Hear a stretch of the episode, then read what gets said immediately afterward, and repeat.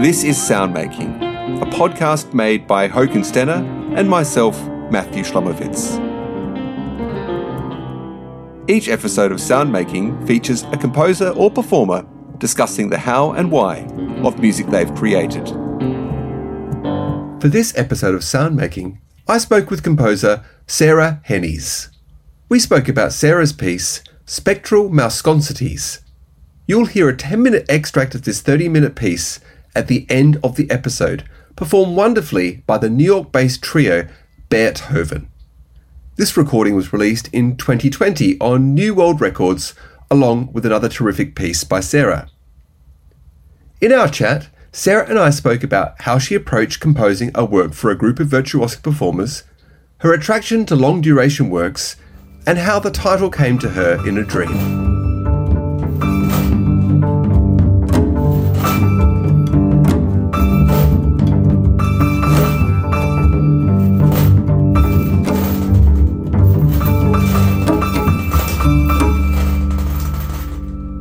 Hi, my name is Sarah Hennies. I'm a composer and percussionist in uh, Ithaca, New York, and I also teach at Bard College in the Hudson Valley, north of New York City, in electronic music. And I grew up in Louisville, Kentucky, and have lived in several other cities, including Austin, Texas, for 10 years before I moved to Ithaca. And I uh, went, um, I suppose you could say I'm trained as a percussionist, but uh, spend most of my time these days, especially since COVID, as a composer um, of music for uh, other people to perform. The piece we're listening to today is called Spectral Malsconsities. It was written in 2018 and commissioned by a group in New York City called Bearthoven, which is um, Karl Larson on piano, Pat Swoboda on bass, and Matt Evans on percussion, and is about half an hour long. The first performance was in, I believe, Argentina, and they've since played it in New York City a couple of times, and it's been recorded and released on an album of the same name on New World Records that came out in um, 2021. Or no, I'm sorry, 2020. A lot of people think this piece is a little bit unusual for the kind of music that I make, but it actually made um, perfect sense to me, and I like that it's a little bit different, but along the same conceptual and musical lines, and that prior to 2017 or so, I had been making a lot of music with single sounds that were either repeated or droned for a very long time. And at some point around 2016, instead of single sounds, started working with with repeating patterns. And so Spectral Malsconsities is in that style. Um, but is just done in a different way because um, when I write for performers, I like to take advantage of their strengths. And the guys in Bearthoven are very, very talented and very good at playing technically challenging music. And so I wanted to see if I could apply the kinds of things that I do to the kinds of things that they do, and ended up getting this very strange piece out of it that I really like a lot. The excerpt we're going to hear begins in what is the first major section of the piece, where it's this polyrhythmic material um, where the drums, piano, and bass are all playing the same pitches, but never in the same division of the quarter note, and there's no clear pulse. And so it's a lot of like broken up quintuplets, septuplets, triplets, that kind of thing, um, so that you get this sort of undulating thing that. Uh, seems to be held together by something, but there's no clear pulse. And um, the original impetus for the piece, other than who it was commissioned by, is that I just wanted to set up a situation like I just described, where people are playing together, but not uh, in an obvious way. And the opening of the piece, I think the first page has a repeat sign around it that it says to repeat something like 25 times. Um, and it's I think it's an eight bar phrase, and so it's long enough, and the music is um, confusing sounding enough that it's not totally clear whether or not you're hearing something that's repetitive, which is something that I like quite a lot because with shorter repetitions you get the same kind of phenomenon although you're aware that you're hearing that something is repeating. There's still something changing like within your mind that sort of moves the piece forward, even though the sound is kind of sitting in one place.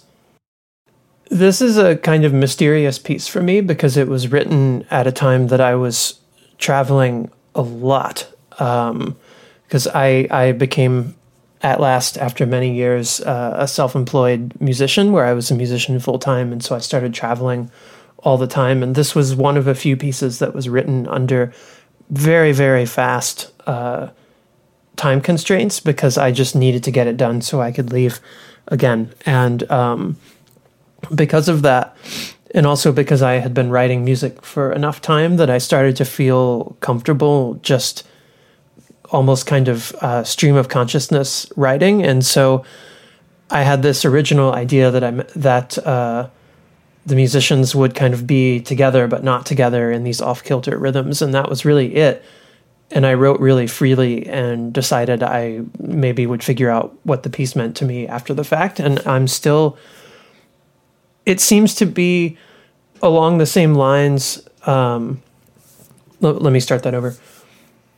I seem to be preoccupied uh, with certain things or certain types of musical events seem to come up in my pieces over and over again. And one of them is this kind of A B form where something kind of goes and goes and goes and is really intense and then sort of I, I don't know if breaks is the right word, but there's some sort of uh, split and then the second half of the piece is very quiet and awkward and strange and this is one of those. And so to me there's something here about this idea of togetherness and falling apart and coming together but i don't really know what that means in general and i certainly don't know what other people would think of it but that's something that that i like doing these days is is making something that that doesn't make sense to me but feels like i'm doing the right thing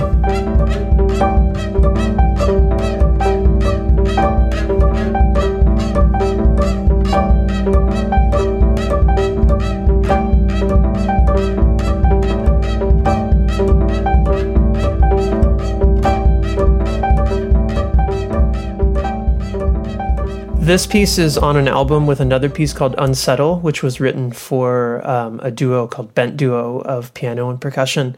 And actually, the way that Spectral Malsconsities got commissioned is that the Bearthoven guys heard a concert of Unsettle.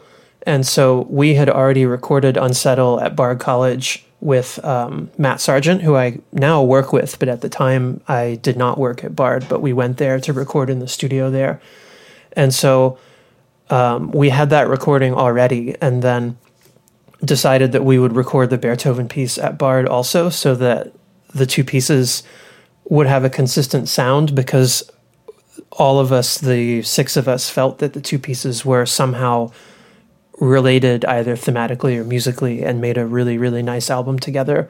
And so I was able to go back and um, record Spectrum Malsconsities at the Bard studio, which is why the album has this really cohesive sound to it because it's in the exact same room with the exact same engineer and I would say almost entirely the exact same microphones. And so it was really amazing to be able to do that with, you know, about, I think, probably two years in between the two uh, recordings.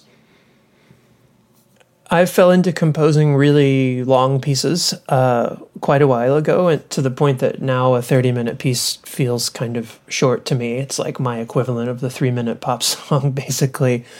But that in uh, 2009, when I started working with these long extended periods of single sounds, I found that the way that I set duration is how long can I listen to something before I feel like it stops developing or I get tired of hearing it or I'm not learning anything anymore. And what I found is that that's quite a long time. And so I, um, you know, I'm somebody that likes repetition for a lot of reasons. And one of them is that by playing something over and over again, you can kind of get inside of that sound or that pattern in a way that you can't if I was writing melody and harmony instead of um, music that just kind of sits. And um, you know, uh, even though it seems like the music may not be changing, your perception of the music is changing. And that if you listen to the same thing for two minutes, you're a very you hear that very differently than if you listen to it for 10 minutes like it's it's a completely different experience and so that's something that's really interesting to me and that can only happen by taking a long time uh, to to let that happen.